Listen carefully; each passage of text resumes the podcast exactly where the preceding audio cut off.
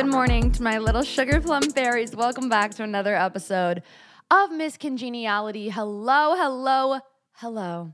I hope you guys enjoyed last week's episode as much as I did. I absolutely loved talking to Farnoosh. And honestly, she like empowered me for many reasons. Like, I want to get on my soapbox about this really quick after our conversation, I was like, okay, I am done being like, oh, well, I'm just like a woman who like makes her own money and is running her own business. I'm now like walking around like, I'm gonna be powerful. I'm gonna use that power to fucking help people. I wanna be a rich woman that helps others. Like, she just like is so matter of fact and confident and secure. And I have a new lease on life after that conversation with. I also have a new lease on life because I got the Skims nipple bra. Now, a lot of people are like, what is the point of this? Like, this is so consumerist. Like, this is the male gaze, blah, blah, blah, blah, blah. And I'm like, okay, you know what? There are a lot of things that I'm like, this is the male gaze. And people are like, let a girl have fun. And I'm like, wrong take. And then when I do it, I'm like, it's fine. It 100% is the male gaze. That being said, I don't think people understand like how hard it is to feel sexy when you have huge fucking boobs. And I'm not talking about like I mean, everybody has what would be huge for their frame. Like when I had like size F cups on a five foot two frame, I never felt sexy, like ever. I could never find a bra that fit me well. And when it did, it was like an over the shoulder boulder holder. Like literally, I was buying bras from the company Spanx. And there's nothing wrong with that. But I'm just saying, I never felt sexy. And I'm not saying that big titties aren't sexy. Do not get this twisted. That's not what I'm saying. I'm saying I never felt sexy when I had size F boobs on my five foot two frame, and I struggled to find bras that made me feel sexy. Skims wasn't around back then. If it was, I probably would have been their number one fan, and a bra like this would have made me feel like I would have felt sexy because it's it's like this idea of like going braless that I could never do that I always wanted to do this like almost like nude look that I could never like pull off. And I was always trying to hide my boobs. I don't know. I just would have felt so empowered by this if I had this like back in 2017 and then on top of it like my aunt had uh, breast cancer and she went in to have a mastectomy and they haven't given her her boob job yet because then she had to do chemo a bra like this like she was really struggling with not feeling sexy a bra like this would have made her like felt so fucking hot. Like she would have just felt sexier. She would have felt more confident. Like, I don't know. I think there's that angle to it. Am I dealing with either of those things in my personal life right now? Absolutely not. I literally bought the fucking hard nipple bra because I want hard nipples. It's the hottest bra I've ever worn. I'm obsessed with it. I'm in love with Kim Kardashian. Point blank, period. Like, whatever. I'm obsessed with this bra. So there's that. I would like actually die if Skims wanted to like collab. Like, if we were like a friendship or whatever, like, if we could like, even if they wanted to gift me something, they did one time and it was a really long time ago. And I'm like, what have I done wrong since then? Like, and how can I, how can I get, get it, get it again? Okay, now that we've got that out of the way, like that really just happened to me. So it's a current thing. What else has happened to me in the past week? The past week has been such an interesting thing. Like, first, credit card gets hacked. Figure everybody, like, just so you know, Facebook, if your Facebook gets hacked, and for whatever reason you have a credit card through like Instagram from like when they had like Instagram shop or something, they're trying to hack your credit card. So they hacked my Facebook and they changed my profile picture to like the Facebook logo. And then they made all the captions, sorry. And I was like, sorry, you hacked my Facebook. Then they started to charge thousands of dollars of Facebook ads onto my credit card. I had to cancel my credit card, get a new one. Sorry. Like, sorry isn't gonna cut it. Everybody goes secure your Facebook with two factor authentication. I thought I had it. I don't even want a Facebook. My Facebook's on private. Like, if you're my friend, you can see. I don't even think you can see my posts if you're my friend. Like, it's honestly at this point an archive for me because I don't use it. And I like comment on my mom's stuff. That's like it. So, yeah, make sure your Facebook is secure. Uh, that's your homework for today. I don't think that we've talked about The Golden Bachelor. And before we get into today's episode, which is like all about theater. So if you don't like theater, like if you really hate it, maybe this isn't the episode for you. If you're on the fence, I don't know, maybe I could change your mind. We're gonna go through like a bunch of stuff. We're gonna go through like really basic, like my theater background, and then we're gonna go all the way into like really like specific. So you could tune out at any moment and I won't be offended. But before that, we need to talk about The Golden Bachelor. I don't know what it first of all i read somewhere that this is like literally saving the franchise. It's like the most viewers they've had in like seven seasons. And that checks out for me. I think one of the things i like most about it people are saying like oh i like most about it that they didn't go for fame. These women aren't there for fame. And i'm like i don't think that's necessarily true because on some level they still seem to want to do something like fun in front of the camera like whether or not they're actually there for love is i think disputable but i think the thing that i really love about it is that they're over bullshit and drama and tea like Typically, every episode of The Bachelor has so much bullshit, bullshit, drama, tea, jealousy, like every single episode, especially The Bachelor. The Bachelorette, I feel like it's a little bit better, but it's like toxic masculinity. This hasn't really had a lot of bullshit. Like, obviously, there was the Kathy thing with like Kathy and Teresa fighting and whatnot. And like, obviously, they needed a little bit of drama, but there's been literally nothing else. And I think it's so refreshing to watch people just like form relationships to one another in earnest, whether that's the women becoming friends and them all crying when people are sent home because they love each other so much and they're rooting for each other so much, or Gary being like physically incapable of sending people home because of how just like genuine the relationships he's formed with these people are and how genuine he is as a person. I don't know. I think it's like literally the sweetest thing. I hope Joan is the Golden Bachelorette. Everybody's like, who do you think is gonna win? Who do you think is gonna win? I think Leslie is gonna win. I don't know. It's hard for me to say who I want to win because I was team Joan and I also loved Ellen. So I was a Joan and Ellen girly, a Joan and Ellen supremacist, a Joan and Ellen stan. And so I kind of now reflecting on it, I'm like, I don't really care about these three that much. I will say Teresa is from like a town one town away from my hometown, which is really weird. Like all the shots in her hometown, like that they showed were like literally my town, which is like so funny. But then I thought it was so weird that they went to Seaside Heights because anybody who understands the Jersey Shore, like technically, yes, Teresa lives on the quote Jersey Shore, unquote, but Seaside Heights, New Jersey is like an hour away from Shrewsbury, where Teresa's from. And there are so many things to do in Monmouth County, New Jersey. I don't understand why they had to go to Seaside. Seaside is like the reason people hate New Jersey. So I was just like, why did they have to do that? But above all, I just love the show so much and I'm really looking forward to like them continuing on with it. Like I want a new season now, tomorrow. Now that the SAG strike is over, though, I presume that we're going to get a lot of updates about when some shows, Euphoria, White Lotus, to name a few, are coming back. I don't, I'm not a big Euphoria person. I don't, like, I've never really cared for it. I feel like it's just not my cup of tea. I don't think I'm big into like Sam Levinson's vision, but I love the White Lotus. So I would love for that to come back. But it's finally high time that I can talk to you guys about my thoughts about Barbie and also Theater Camp, which are two movies that came out in July. And we'll start with Barbie. Honestly, like everything has been said already. I feel like like I'm not adding anything interesting or new or dynamic into the conversation about Barbie. I thought Barbie was a great movie. I thought it was adorable. I thought it was sweet. I loved the message. I thought Ryan Gosling like was I thought that was like the pinnacle of his comedic acting. I've never seen him act that well.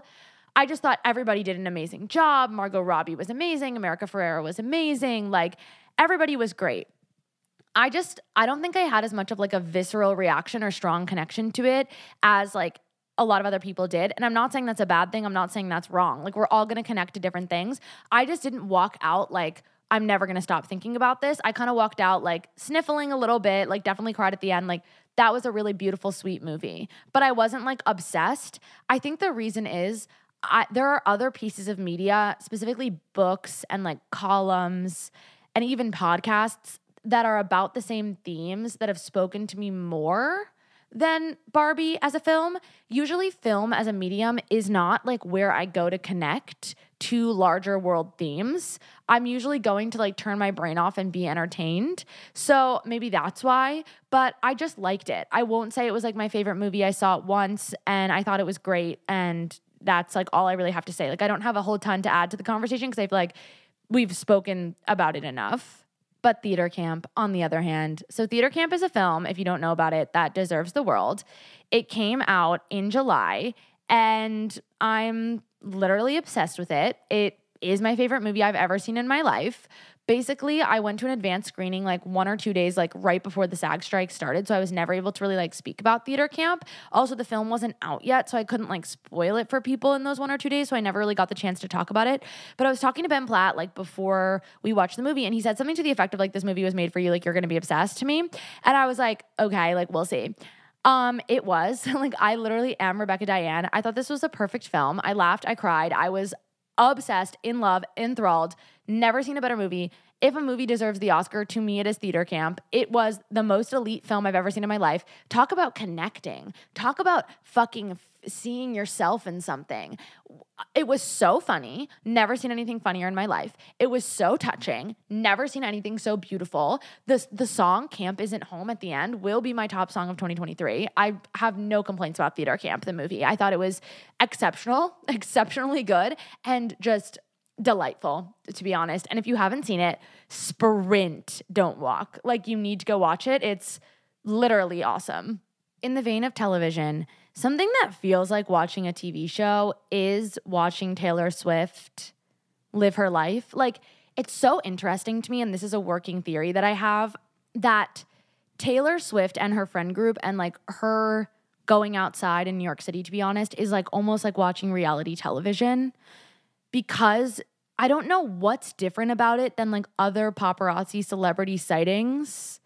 I think it's the fact that she was inside for so long, like she never was spotted or sighted. Like for a pretty long time, we didn't get a lot of Taylor Swift, but I don't think it's that because other celebrities get spotted out, and I'm just like, okay, like cool, like that's Ariana Grande or whatever it is, something about watching Taylor Swift with Brittany Mahomes and Selena Gomez and Gigi Hadid and like the whole crew, Sophie Turner, like go out and like experience life is watching reality television to me. Like I don't know why I can't look away. It's so interesting and I'm low key obsessed, like very much so, in fact. So that's something that I've been thinking about a lot. I've also been watching the Kardashians. You guys know I love the Kardashians. Nothing crazy to report on the Kardashian front. I mean, I did a live the other day where I was talking about the Kardashians on TikTok, and like I've never had a more passionate live to talk about pop culture. So I'm curious if like that would be something you guys would want me to talk more about. I don't know if you guys care about the Kardashians. A lot of people don't give a fuck about the Kardashians. So I don't want to bore you with that if like that's not your Roman Empire in the way that it's mine. But that's really what I've been up to television wise, other than rewatching Sex in the City, which I'm always kind of doing actively, and that never really ends for me. I did want to share though that my Boston book tour is all sold out. You can join the waitlist on City Winery, or if you're really passionate about finding a ticket, perhaps in one of my Facebook groups or something of that nature, you'll be able to find a ticket. I am just so fucking excited, honestly. Like, I can't wait. I announced that I have two guests at the Boston show. It's going to be Robyn DelMonte, Girl Boss Town, and Marley Dias, founder of 100 Black Girl Books. Uh, like two incredible women that I didn't know I needed in my life, like genuinely insane. The guests for my New York show are Tim Chusano, Taylor Lorenz, and one very, very special guest who will be announced the night of in person. And you guys are gonna freak out. Like, I don't even, I can't even believe this person said yes. I, I'm like astounded and blown away because I'm a fan. If you know, you know.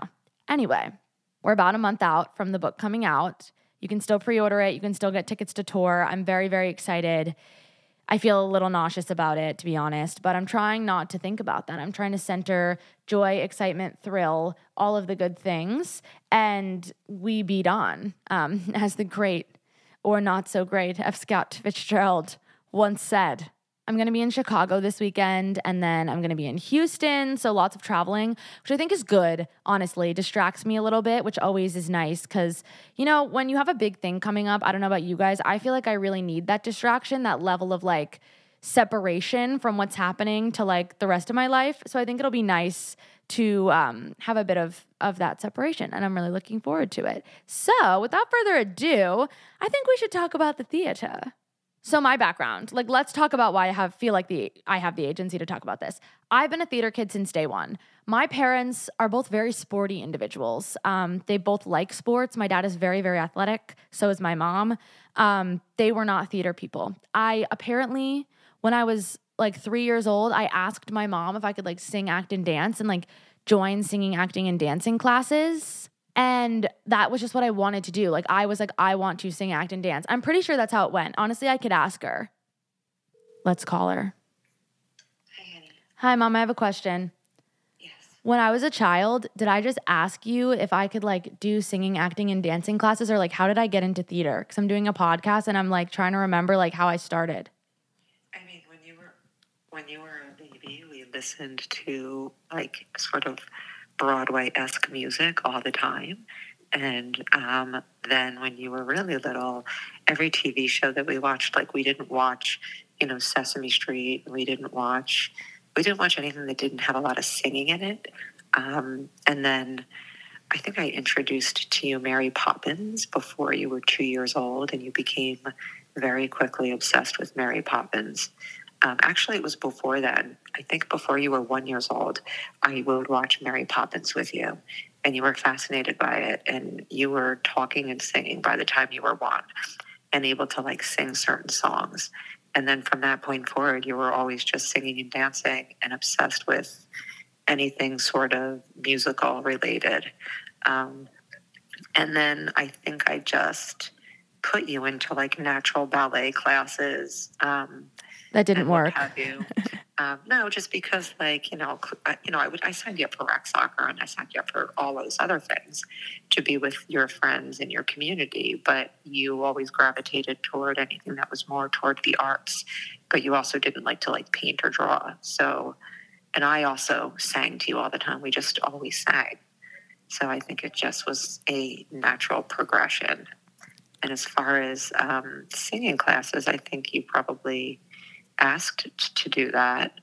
Um, but I probably just like we probably did mommy and me things. Yeah, it was like natural. yeah, that turned into um, you know a, a more you know trained environment of like you know where you could do plays as, as like a little child. Love it. Um, yeah, and then it was because of your voice um, when you were in the school plays, and when you would answer the phone, people would always say you had a great voice when you were a little girl and would answer the phone. When you were like seven, eight years old, like your speaking voice, and then somebody said that you should do voiceover, so that's what kind of started that. That. Thank And you. when you, and then when you did, um, of course, uh, in fourth grade, uh, whatever it was. Um, I'm sorry, I just had a shot in my ear. So I'm Oh, I forgot. sorry. Helen Keller. okay. Yeah, Helen Keller. But you had the agent before Helen Keller Yeah. uh, because that's when people were like, "Oh, her voice! Oh my God!" And actually, it was at Sickles that you were singing. I think you did something with Christian Keel at Sickles Angel. in third grade when you sang. Well, I love it. Yeah, and then you started taking piano lessons, and you would So there you have it. Um, my mom just got a shot in her ear for her Meniere's, so she was sounding so tired. I was like, "What's wrong with her?" And then she goes, "Sorry, I got a shot in my ear." I'm like, "Fuck! Oh my god, I feel so bad that I called you." So apropos today, we're gonna talk about my favorite sponsor of all time, TodayTix. You guys know me. I love the theater. That's what we're talking about on this whole episode. And TodayTix makes getting great deals on theater tickets literally effortless. It began as a revolutionary way to see Broadway shows through discounts and promotions and digital lotteries, but now it just makes theater more accessible in markets across the world.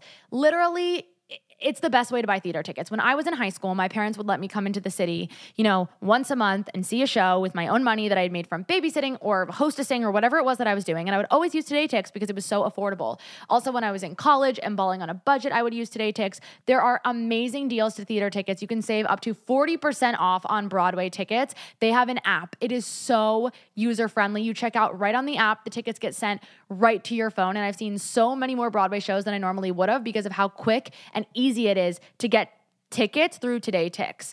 It's just like, it's the ease of use makes seeing theater the same as going to the movies and it can even be just as inexpensive like you can get theater tickets for 30 40 dollars on TodayTix and i think a lot of people think that theater is really expensive and oftentimes it is very expensive and inaccessible but TodayTix is making it more accessible on a day-to-day basis. It's so flexible. You can literally book tickets for tonight or for a month from now or for a year from now.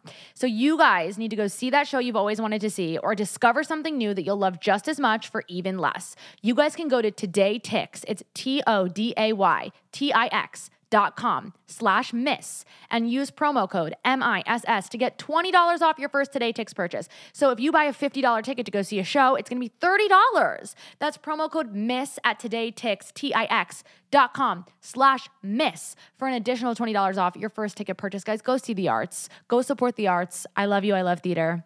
And that's it. Anyway, so that was the beginning of it. Um, she mentioned the agent.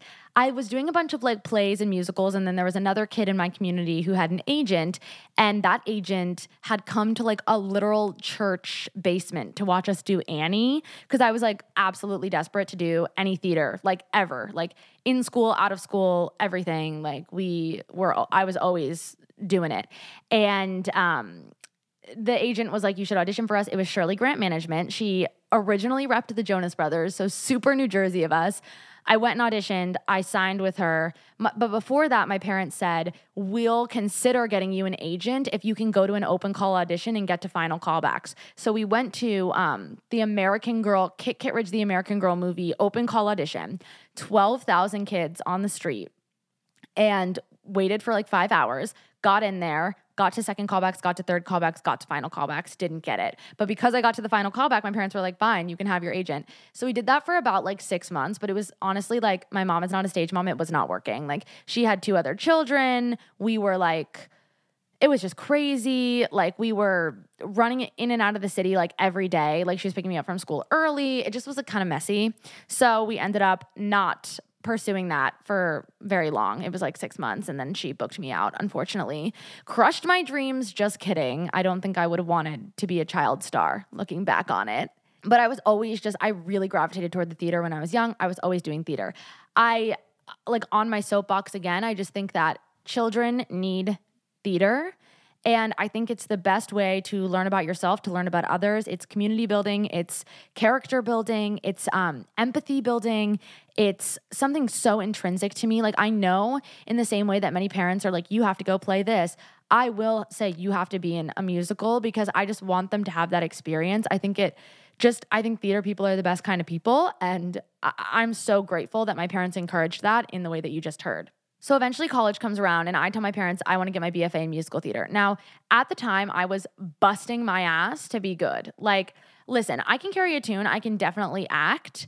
I'm not a good dancer and at the end of the day I'm not good enough to be on Broadway. And that's just that's just something that I always knew about myself and I always knew was true but I didn't want it to be true, right? Like I loved theater so much. But then I woke up one day my senior year of high school and I was like, listen, you're probably not going to be on Broadway. Like you're not really talented enough. And I don't say that in a way to be self loathing. I always say this. It was more just self awareness, just knowing that I wasn't going to be on Broadway, but I still wanted to find a way to participate in theater and like do it as a career. And I was like, well, girl, you're a pretty good writer. What if we find out how to like incorporate writing into this theater space and see if there's like another avenue where you can still study theater, but you don't have to be performing.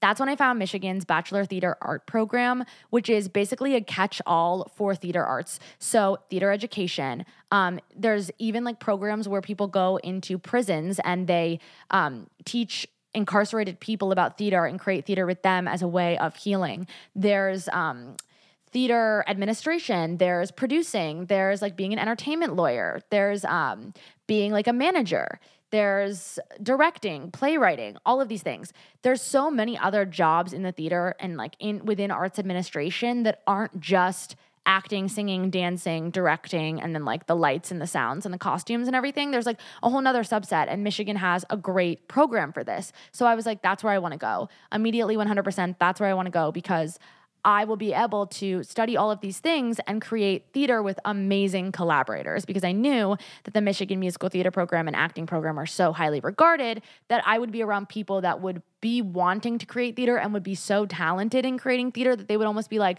amazing pieces in my puzzle when I was making theater.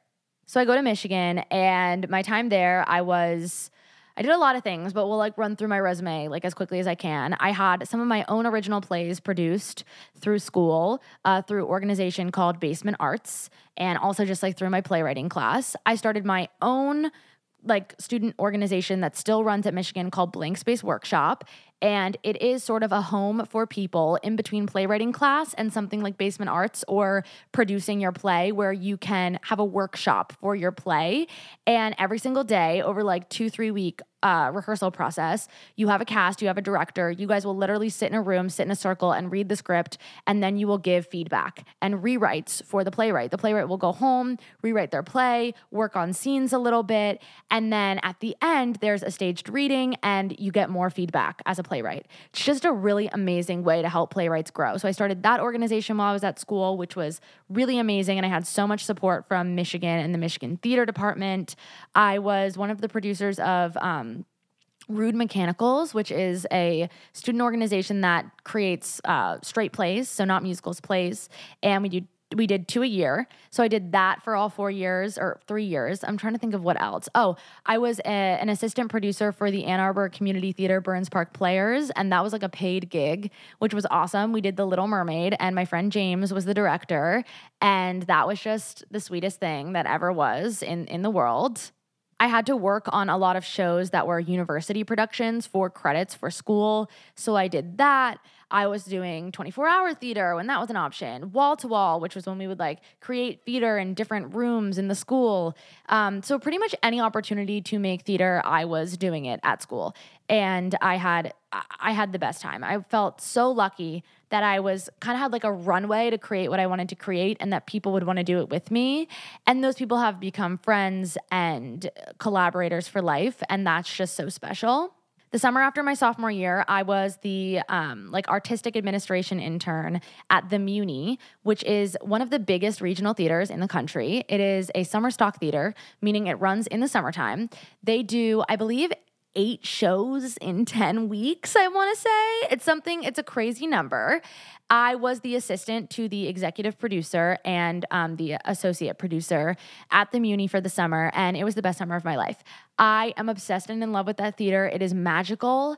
It's a crazy thing. They put together, so basically the shows overlap. So there's one show on stage, one show in rehearsals, and one one cast arriving all at the same time on the Muni's campus. And basically there's like a two, two and a half week rehearsal process to put together basically a Broadway scale production. When I was there, we did The Wiz, we did Meet Me in St. Louis, we did um fuck, it was the 100th anniversary season. It was The Wiz, Meet Me in St. Louis, Singing in the Rain, Jersey Boys, Annie, Gypsy. Maybe it's only six shows. I feel like it was six shows. Hang on, Gypsy? No, there's two more. God, I hate that I can't remember and Jerome Robbins Broadway, which was a crazy experience because this is so nerdy, but Jerome Robbins, choreographer, and Jerome Robbins Broadway has never been done anywhere other than the one singular time it was on Broadway. It's basically like a cabaret of like all different, like a mixture of all of his different shows, like, um, like what is the word for it? Uh, like a revue, a revue of all of his different shows um, that he choreographed, which include West Side Story, which is like incredible, which includes um, what else? Uh, tradition, tradition. What's that one called? On the Town, Fiddler on the Roof, Peter Pan, The King and I. Um, just amazing. Like seriously, uh, incredible. Like, and it was really cool because we had to basically like create the rights package for the Muni to be able to have the rights to do the show with the Jerome Robbins estate and all of the composers and producers of those other shows that are like within the show. That was really fascinating. But that was the summer after my sophomore year of college. And the summer after my junior year of college, I worked on Broadway for Kevin McCollum. He is a producer on Broadway. He produced Rent. He produced In the Heights. He produced Avenue Q. He produced Motown. He produced Six. He's producing The Notebook. He produced Devil Wears Prada. He produced Mrs. Doubtfire. God, what else? So many things. So many things. I loved being there because I loved working on Broadway because it's Broadway and that was always my lifelong dream. I will say, I think I had on rose colored glasses because even though a lot of people think that the theater is like all women and like when you do community theater like sometimes women are gender bending roles to play male roles because there's not enough guys and like you think it's like this accepting environment but on the top levels in like executive producer offices it's like men. And just like broadway is men yelling at each other on the phone and I forgot that, like, just like any other business, Broadway's a business to make money and it's run by a bunch of men. And that was like a disheartening realization for me that I probably should have realized far before. But I was always just felt so seen and heard and welcomed in the space that I wasn't like ready for that to be true.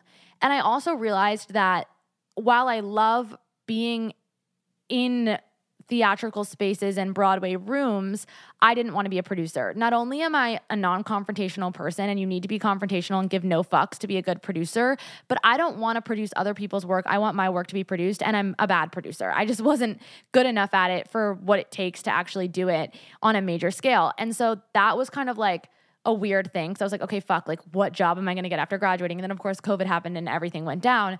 But I realized, okay, like first of all, I don't think I'm that good at this because I'm not a confrontational person. I don't want to yell on the phone all day. And I I want I want to do things that keep the magic of Broadway alive, not the like background work that is angry and sad to me. But that summer was amazing because we were working on so many new pieces of theater. And one of my jobs was sorting through all the scripts that had come into the office for consideration for Kevin to come on as a producer, which was amazing because I got to read a lot of new theater, see a lot of new theater. I saw so much theater that summer. That was my first time at the Tonys with a student ticket. And it was just beautiful. So I think that's most of my experience. Now, I did like, of course, I have such a knowledge of musical theater that's very vast and like almost scary. Like, you can play me any musical theater song, and I can probably tell you the song, the year it was released, the show, maybe even sometimes who's singing it, what version of the song it is, like what theater it played at. Like, and that is not so much because of my theatrical education. Like, I wasn't learning that in like theater law that I had to take. It was more so um, watching YouTube videos for my entire childhood and most of high school and much of college and just soaking in all of it. I am very, very, very, very incredibly passionate and attached to and like enamored by musical theater. And I like regular theater as well, like straight plays and everything like that. Like that's my wheelhouse in terms of my education. But musical theater is just the most important thing to me in the whole entire world. And the knowledge of it is just uh, like case in point from being obsessed. And that's really it. Okay, so to start, what I want to do and what I want to talk about is I want to go through the different shows that are currently running on Broadway and give like my brief take because I feel like for people that either don't know kind of like my taste as it relates to theater or don't know about theater at all and want to know what to see, I'm going to give you just like a TLDR and I will also tell you like if I've seen it or not obviously um because I haven't seen everything. So, first one, Wicked. Okay, we all know I love Wicked. It's one of my favorite shows. I think it's one of the best shows ever and the best shows on Broadway. If you have the chance to see it on tour or in person, I would recommend. If you haven't seen it, it's my number one recommendation. It's a crowd pleaser and everybody loves it. Kind of in a similar vein, The Lion King. Disney just does an excellent job on Broadway. They have a lot of money, and Disney Theatrical is, they just do a great job. That being said, I'm not like a big, huge fan of Disney Theatrical and Disney as a whole. Um, like sometimes their choices and how they treat people isn't my favorite. But I will say The Lion King is super well done, very nostalgic. I wouldn't say it's like my favorite show ever, but I love it. Hamilton, okay, like obviously Hamilton is good. Like we can't like we that's obvious to me and I I'm not to sit here and be like it's bad. I think the one big issue I have with Hamilton is I don't relate to it personally and I don't think necessarily I'm supposed to or I should. I just don't think the view of women in Hamilton is really that great. And I don't think it's very strongly considered. I think it tries to take this like quasi feminist approach, but I'm not sure if it's that well done. I think one problem I have with it is like at the very end, and if you don't want the spoiler, just like stop listening. But at the very end, it becomes Eliza Hamilton's story um, in Who Lives, Who Dies, Who Tells Your Story, which is the last song in Hamilton. And I don't think that that that feels justified because of how she's viewed throughout it. I don't think she has a lot of moments where she gets to be a person independent of Alexander Hamilton. And maybe that's the point because she technically wasn't in the eyes of society at that time, but she still was a person independent of him. And I would have liked a little bit more light shown on that. I also just think the Peggy and Angelica like arcs kind of feel unfinished to me and it just it really glorifies men. And that's fine because that's like what was going on at the time anyways. And obviously the intention behind hamilton is not to like glorify women in any way. I just think like it's almost as though hamilton is a hero. And i think that like if you actually think it through he's not one. And like aaron burr was always like trying to do the right thing obvious like he was trying to do the right thing and he was jealous of Hamilton because he was actually working hard and he wasn't getting anything out of that. And Hamilton was just like running his mouth and getting whatever he wanted. And like, I almost like think it's interesting that Aaron Burr is like portrayed as such the villain character because I think they both are really, really flawed people, which I think is something Lin Manuel did really well is writing two flawed characters. But the problem is a lot of people play Hamilton like a hero. And I just struggle with it. I don't know. Sometimes it feels off to me in that way, but like obviously the music, the intention behind the show, the energy, it's all phenomenal. I saw the original cast two times actually. The first time it was like they announced the transfer from the public. I was like, add to cart immediately, $100 tickets in the front row, like amazing.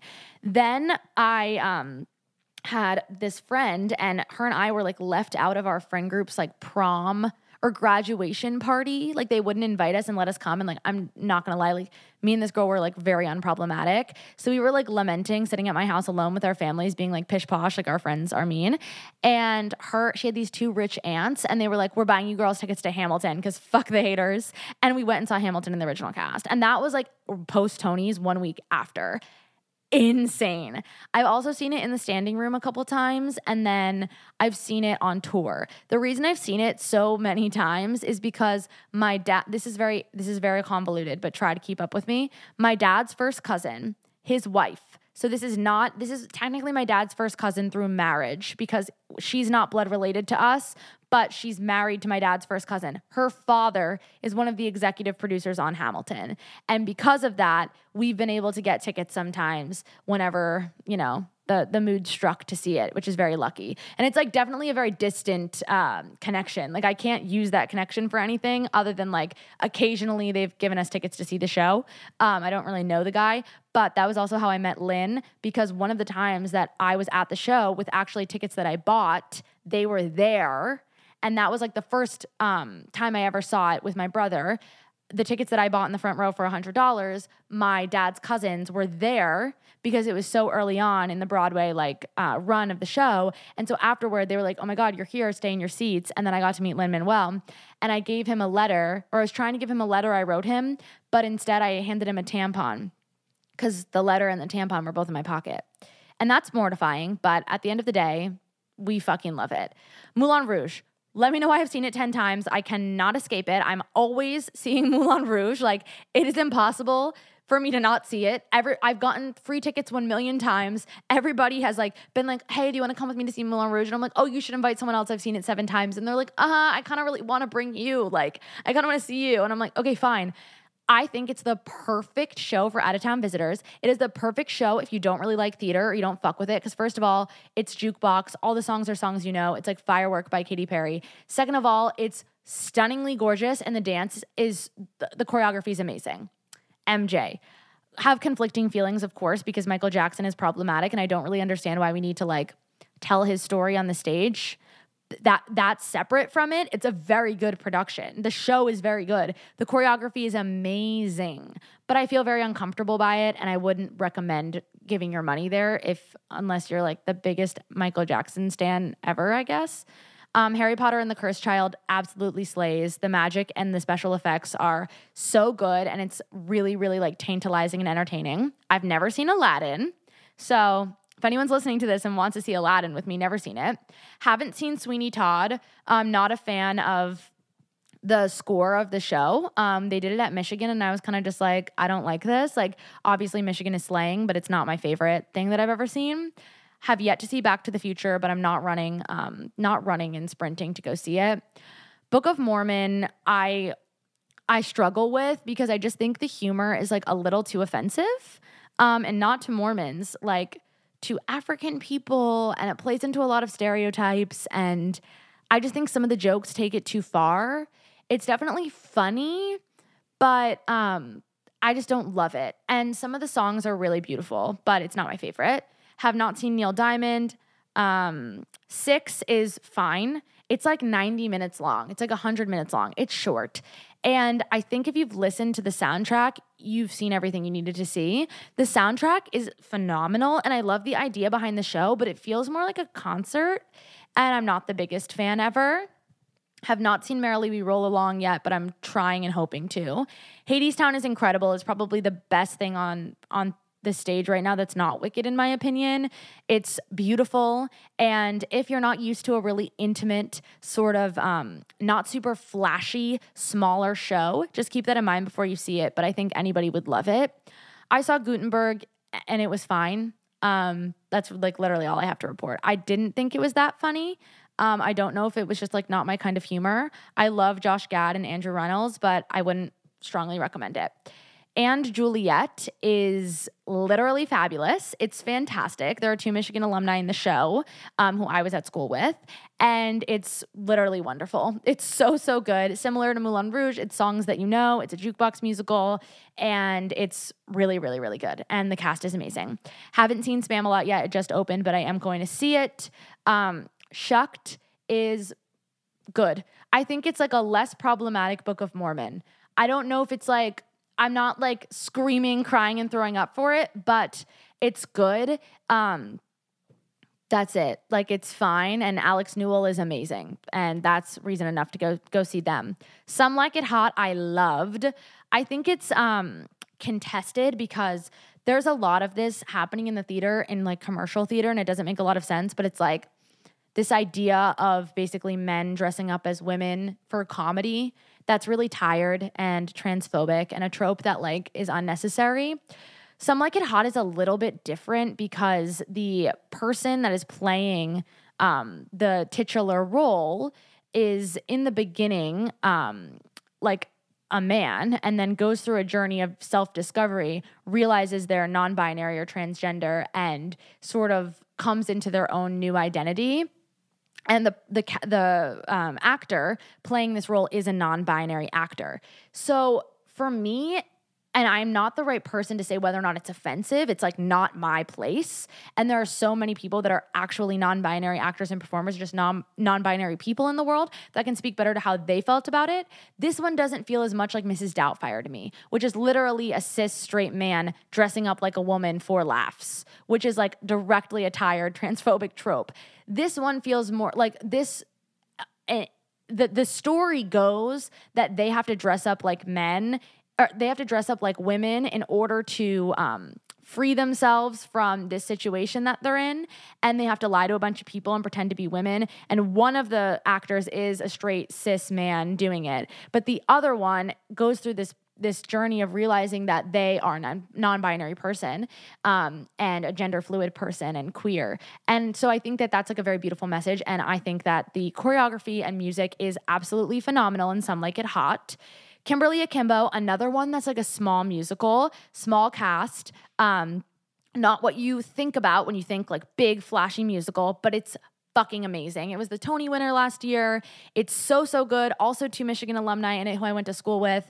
Nina, shout out, is incredible. Liv, shout out, incredible. Just so, so good. Like, this is another one I highly recommend up there with Wicked and Hadestown. I have not seen Harmony. I probably won't. Um, I have not seen Here Lies Love. Little Shop of Horrors is off Broadway, but it's one of my favorites. It's a cult classic, and I think they did a great job. It's in this cute little West Side Theater, and I love the space, and I've seen it twice, and it's really, really, really good. And okay, those are the Broadway shows. Um, or I guess there's Melissa Etheridge, My Window on Broadway. Probably not gonna see that one. Then there's a lot of off Broadway, and then there's a lot of um, Broadway plays. We're just gonna talk about musicals because I feel like that's what speaks to most people. I'm very excited to see The Notebook, um, and I'm, I'm excited to see how this season plays out. I'm excited for Suffs to come to Broadway. Um, it's a Shaina Taub musical. It's basically Hamilton, but about the suffrage movement and women's right to vote. Um, I saw it when it was at its out of town, or I don't even know if that was its out of town, but I think it was at the public. And it was, was it at the public? Where was it? It was at a theater in New York. I saw it. Um, it was great. I loved it. It's very long and it needed a lot of work, but I'm curious. Very excited for The Wiz because I love The Wiz. Very excited for Smash. Um, very excited for The Who's Tommy. And we will see how the season shakes out. So, a little bit about my taste. My favorite musicals are older musicals. I am very passionate about the fact that if there wasn't like if there was no Rodgers and Hammerstein, there would be no Stephen Sondheim. If there was no Stephen Sondheim, there would be no Lin Manuel Miranda. I feel like when we trace history of theater, we realize that we need one thing for the next thing to happen. If there was no Rent, there would be no Hamilton. Obviously, Rent is not old, but you get what I'm saying. So I really like Golden Age musical theater, and people think this is pretty antithetical to who I am. Reason being, the golden age of musical theater is categorized by pretty misogynistic and patriarchal shows of course it was like the it was like 1943 basically like theater was going through it through it in the 1930s like great depression obviously and then um, in 1943 there was a production of oklahoma which is a rodgers and hammerstein musical and it ushered in a new phase on broadway that is now known as the golden age which is like kind of like categorized by great big shows and stars and costumes and sets and it sort of brought Broadway back to life. And I love that concept of bringing Broadway back to life. In addition to Oklahoma, which is like one of my favorite musicals, some other musicals that you guys might be familiar with that are golden age would be Carousel and Annie Get Your Gun, to name two. Brigadoon, which is pretty popular, not one of my favorites. Um, Kiss Me Kate, also not one of my favorites, but pretty popular. Peter Pan and South Pacific, which are like incredibly famous musicals. The King and I, an incredibly famous and beautiful piece of musical theater that I love. West Side Story, which is in my top five favorite musicals of all time. The Music Man, which is also just like a great musical. It's not one of my favorites, but it's good. Once Upon a Mattress, which is like such a special musical. The Sound of Music. And then two of my favorite musicals of all time, Gypsy and My Fair Lady. And people are like, how could you like My Fair Lady? It's a terrible musical about a, ma- a, a man thinking he can fix a woman, and it's so misogynistic. I I oftentimes and I've written about this before, but I wonder if, you know, it's Lerner and Loewe's fault. Like Lerner and Loewe are the writers of My Fair Lady. They were writing a musical for the time period they were in, which is the 1940s it's really hard to criticize them for writing a musical about the society they were living in.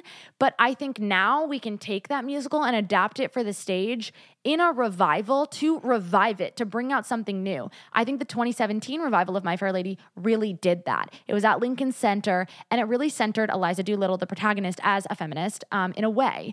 And I just thought it was really interesting. I've also saw at the Bay Street Theater in Sag Harbor a production of My Fair Lady, and I believe 2016, the summer of 2016. So about a little bit of a year before. And that one also was sort of like a really interesting take on My Fair Lady as sort of a piece of like quasi feminist theater that was completely adapted from the original, but it kept the bones and the structure and obviously like the book and the music. And it's one of my favorite musicals ever. Gypsy is probably my all time favorite musical because I don't think that many musicals touch on mother daughter relationships. And specifically, I don't think many musicals touch on the fact that there are women in the world who have dreams that they give up to be moms and to do what society tells them to do. And they love their children and they're happy in their life, but they can't help but feel a great sense of desire for the dream that they abandoned or like wanting to go back to that place. And I just think that like Gypsy perfectly encapsulates that because obviously Mama Rose is a stage mom and she has these two daughters and it like really captures mother daughter relationships. Like I do not know what other show does it like Gypsy does. It's literally my favorite show of all fucking time. I'm absolutely obsessed. Other musicals that I love, um, I love Rent. I love West Side Story. I love A Chorus Line. I'm a big into dancing, so any dance musical theater is like really special to me. I love Grease. I love Mamma Mia. I think Hairspray is a perfect musical. I think Annie is a perfect musical. I love Les Miserables. Um, let's think of what else. Uh, obviously, Wicked is just incredible. I love Dreamgirls. Um, I love The Color Purple. So those are some of my probably like all-time all-time favorite shows and I think that just gives you a little background on like what kind of theater that I like to see. Okay, so I put up an Instagram question box asking for ideas for what to talk about that's theater related and you guys gave me so many good ones. Like I'm just so excited to get into some of this because it's absolutely incredible. Like you guys really showed up and showed out with what you want me to talk about. So now we're to do that. And of course, the minute that I go to my Instagram to look at the question box, it's not working. And I'm like, what did I do to deserve this? So give me a sec. okay, like my Instagram is broken and people are being so fucking mean about the nipple bra. Like that's what that's what you missed on Glee. But anyway, I'm gonna try to like look through the answers to the to the um question box I put up on my notifications, which sucks because I can't see all of them. But we don't have a ton of time anyway, so I'm just gonna do the ones that I can see. So the first person asks me about the Sweeney Todd casting. Now, if you don't know, Aaron Tveit and Sutton Foster will be playing Mrs. Lovett, and Sweeney, they will be replacing Josh Groban and Annaleigh Ashford. I'm fine with this. Aaron Tveit is not right for the role of Sweeney Todd, but I look forward to him hopefully proving me wrong. I just think this shiny Jack Kelly, attractive white boy man thing that we have going on Broadway is tired. Like, I feel like there was a more creative or different choice for the role, or just a better choice for the role. Like, I kind of want to see Joshua Henry do it. I don't know. That's just me. Sutton Foster is an obvious choice for Mrs. Lovett. She's a character actress. Um, it feels a little, I don't know. It feels like a little too obvious. Um, I've never been the biggest Sutton Foster stan. I like Sutton Foster, and I know she'll be good in this role, but it's expected. I would have loved to see Jessica Vosk do it, or somebody that would have to push a little harder for it. Um, jury's out if I'll see it or not. I'm not super sure about how I feel about it, but ultimately, I'm just like, okay, it's just not all right. That's it is what it is, I guess people ask me to talk about stunt casting in general, and I have like a really interesting feeling about stunt casting specifically because I feel like, so here's my thing. Stunt casting, in definition, is when they cast like Miranda Sings in Waitress before she got canceled to fill seats, or just like throwing celebrities into shows to fill seats, um, or big names, whatever it may be. I'm not in support of people who don't deserve to play parts taking parts away from hardworking actors who are in the industry who deserve the role and are right for the role. That being said, Broadway is a business. It's almost impossible to make money on Broadway. A lot of people don't know this, but only 25% of Broadway shows recoup their investment. What does that mean? It means the money that they t- t- took from producers and other people, line producers, whoever it is, only 25% of shows make the money back to pay those people and in turn get to start profiting. And so, with that, those odds, it's really hard to make money on Broadway. In order to make money on Broadway, your house needs to be 99% filled every single night. It's really hard to fill a theater at 100% every single night. Um, and if they don't stunt cast, a lot of times these shows will close and will put many, many, many more people out of jobs than the one person who didn't get a job because they had to stunt cast. The entire ensemble, the other leads, costumes, hair, makeup, um, like stage managers, uh, all of the unionized people that work on the sets. It's just like a lot of people would be out of a job. The orchestra if the show closed versus if they stunt cast and they choose one celebrity over somebody who might deserve the role more. So I have really mixed feelings about it, but ultimately I think we need it until we can fix the issue of Broadway not being profitable. Um, they say nobody goes into theater to make money. And so, yeah, yeah, that's my take on it. Okay, revivals and jukeboxes. Different feelings on both. With revivals, I feel like I'm not into a revival unless it's reimagining the original. The thing I struggled with with Funny Girl is the reason they never revived Funny Girl is that Funny Girl as a musical is bad. Like the, the, the show is not good. like nothing really happens and it's just not a great show.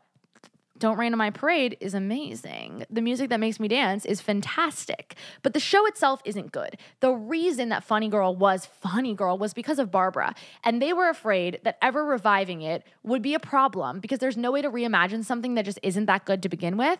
And because they don't have Barbra, they were afraid to revive it. Now, when they did revive it and they put Beanie Feldstein in it, that wasn't a strong choice because she wasn't right for the role, even though I think she did an awesome job when I saw her and I told her that in person and I love her and she acts the shit out of the role and she did the best she could have done. Vocally, it's very hard and challenging, and I don't think it was the right vocal part for her. She could have slayed on Broadway in something else. We all know she's talented. This just wasn't for her. And her, the treatment of her was so unkind. Um, another story for another time. But it's just like, sh- she's not Barbra. And I think that she would say she's not Barbra, like she's different. And it, she just wasn't right for the role. And because the role is Fanny, it just didn't work. And people could tell the show wasn't that good because of that. And then, you know, the whole Lea Michele drama of it all just wasn't helpful in terms of like the entire kind of story surrounding that revival, but it didn't re- reimagine the original. And that's the problem I have with a lot of revivals. I'm like, if you're going to bring a revival in, it needs to be a reimagining, it needs to be a retelling. And why now? I think a lot of productions that are going on Broadway right now fail to answer the why now. Jukebox musicals don't bother me as much. And a jukebox musical is a musical that uses music that's already out there. So The Cher Show, Jersey Boys, um, and Juliet, Moulin Rouge, uh, literally half of the ones on Broadway right now. Um, I think there are good jukebox musicals. Ain't Too Proud, the uh, Temptations one was great. Jersey Boys does a good job. I enjoyed the Cher Show and I had a fun time. Um, you know, I like them. I think it sucks because one of the hardest things to do in the world is to create original musical theater, especially original musical theater comedy. The reason that we don't see a lot of original musical theater on the stage and we see so many jukeboxes, so many revivals, and so many adaptations from films and books is because producers think it can get people in the seats. And I get that. Um, it feels lazy and it feels like we're neglecting original art. But again, Broadway is a business and they can't sell those seats. My biggest problem is the film adaptations. I think a lot of times, Great Gatsby or book adaptations, it's just like unnecessary and there's no why now, why this, so what. It takes spots away from really important, diverse original theater that is telling new and interesting stories in diverse ways, pushing boundaries and teaching teaching us things.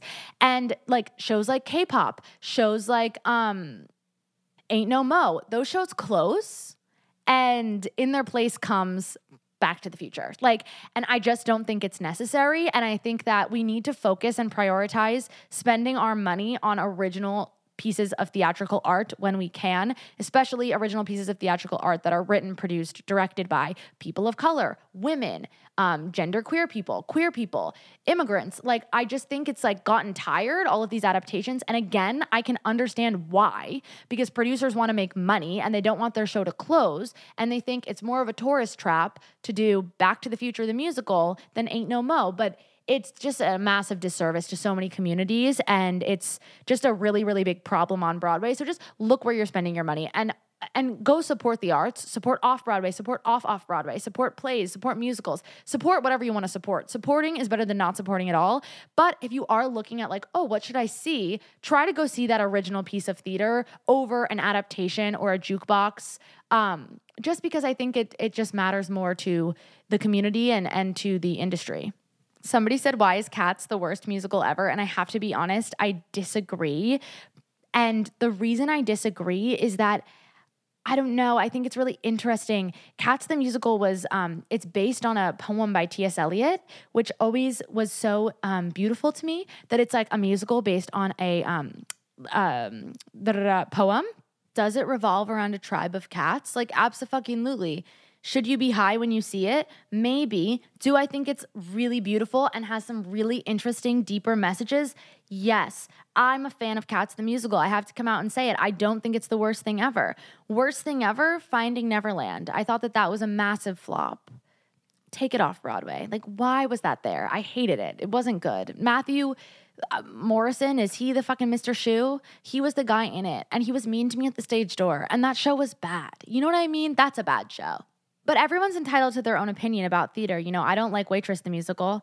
And reason being, I just don't understand why it needed to be adapted. I like the music. I'm like, I like the beat. I'm passionate about Sara Bareilles, like, huge fan. Love you, Queen. Keep doing you, my girl. Um, but I don't know, like, it's really not for me. The musical is not something that I really fuck with that much. Um, I don't know why. I just don't like it. But like some people, they're like, that's my favorite fucking musical. Everyone wants to know what I think about like Patti LuPone living with Aubrey Plaza because allegedly they're living together right now. People are like, is Patti LuPone poor? Like, why is she living with Aubrey Plaza? Patti LuPone is not poor. I don't think Patti LuPone like gives a fuck. I think Patti LuPone is in it for the bit and has been since day one. I think that it's kind of similar to like Taylor Swift and Sabrina Carpenter. Like Patti LuPone wanted to take in a fellow weirdo, a fellow theatrical weird girl, and so she took in Aubrey Plaza. Like, and the reason I don't think I don't think there really needs to be a reason. I think Patti LuPone she doesn't have an equity card anymore. Like she's beating to her own fucking drum. Like, uh, like Chris Harper pays my bills. Like, do you guys remember that? That is my Roman Empire. Like she doesn't really care. And so I don't think there's any rhyme or reason to most of the things she does. I feel like she's, you know, reached dame status. I feel like she still has more in her, but clearly she's kind of done with um the stage as it relates to being in Actors Equity Association. So um I yeah, I just I just think that she's like kind of beating to her own drum and she took in Aubrey Plaza as like her friend slash little sister. And I think that's cute. Like, why not? You know? Like, live your best life, Patti LuPone. That's my take. Here's what you guys learned today. Since my phone isn't working and I can't see what other takes you want me to give, maybe I'll give them on my story if it starts working. Patti LuPone is beating to her own drum, doing her own thing, living her own life, and we have to respect and appreciate that. If you're gonna see a piece of theater, try your best to push yourself to see off Broadway, off off Broadway, or see something original that's on Broadway, a true original musical. Check those creative teams. See what shows that you can support that have women, women of color, queer people, um, indigenous people, immigrants, all of those things, because those are the people that we need to be supporting and those are the stories that we need to be telling. Um, what else? I just love the theater so much. And if you haven't seen Theater Camp Run Don't Walk, Ben Platt is a gift to this earth. You guys know I'll stand up to, for him, not to him, for him until the day that I die. And I think that's kind of it. Like Jazz Hands, Jazz Square, love you guys so much. This was really fun. Use my TodayTix code. Don't forget about that. And go see some live theater. Treat yourself to it. Treat someone in your life to it. It's almost the holidays. We need theater right now more than anything. We truly do. And I love you guys. And I hope you're having a wonderful, stunning, beautiful, amazing day whenever it is you're listening to this. And I will talk to you next week. Love you. Bye.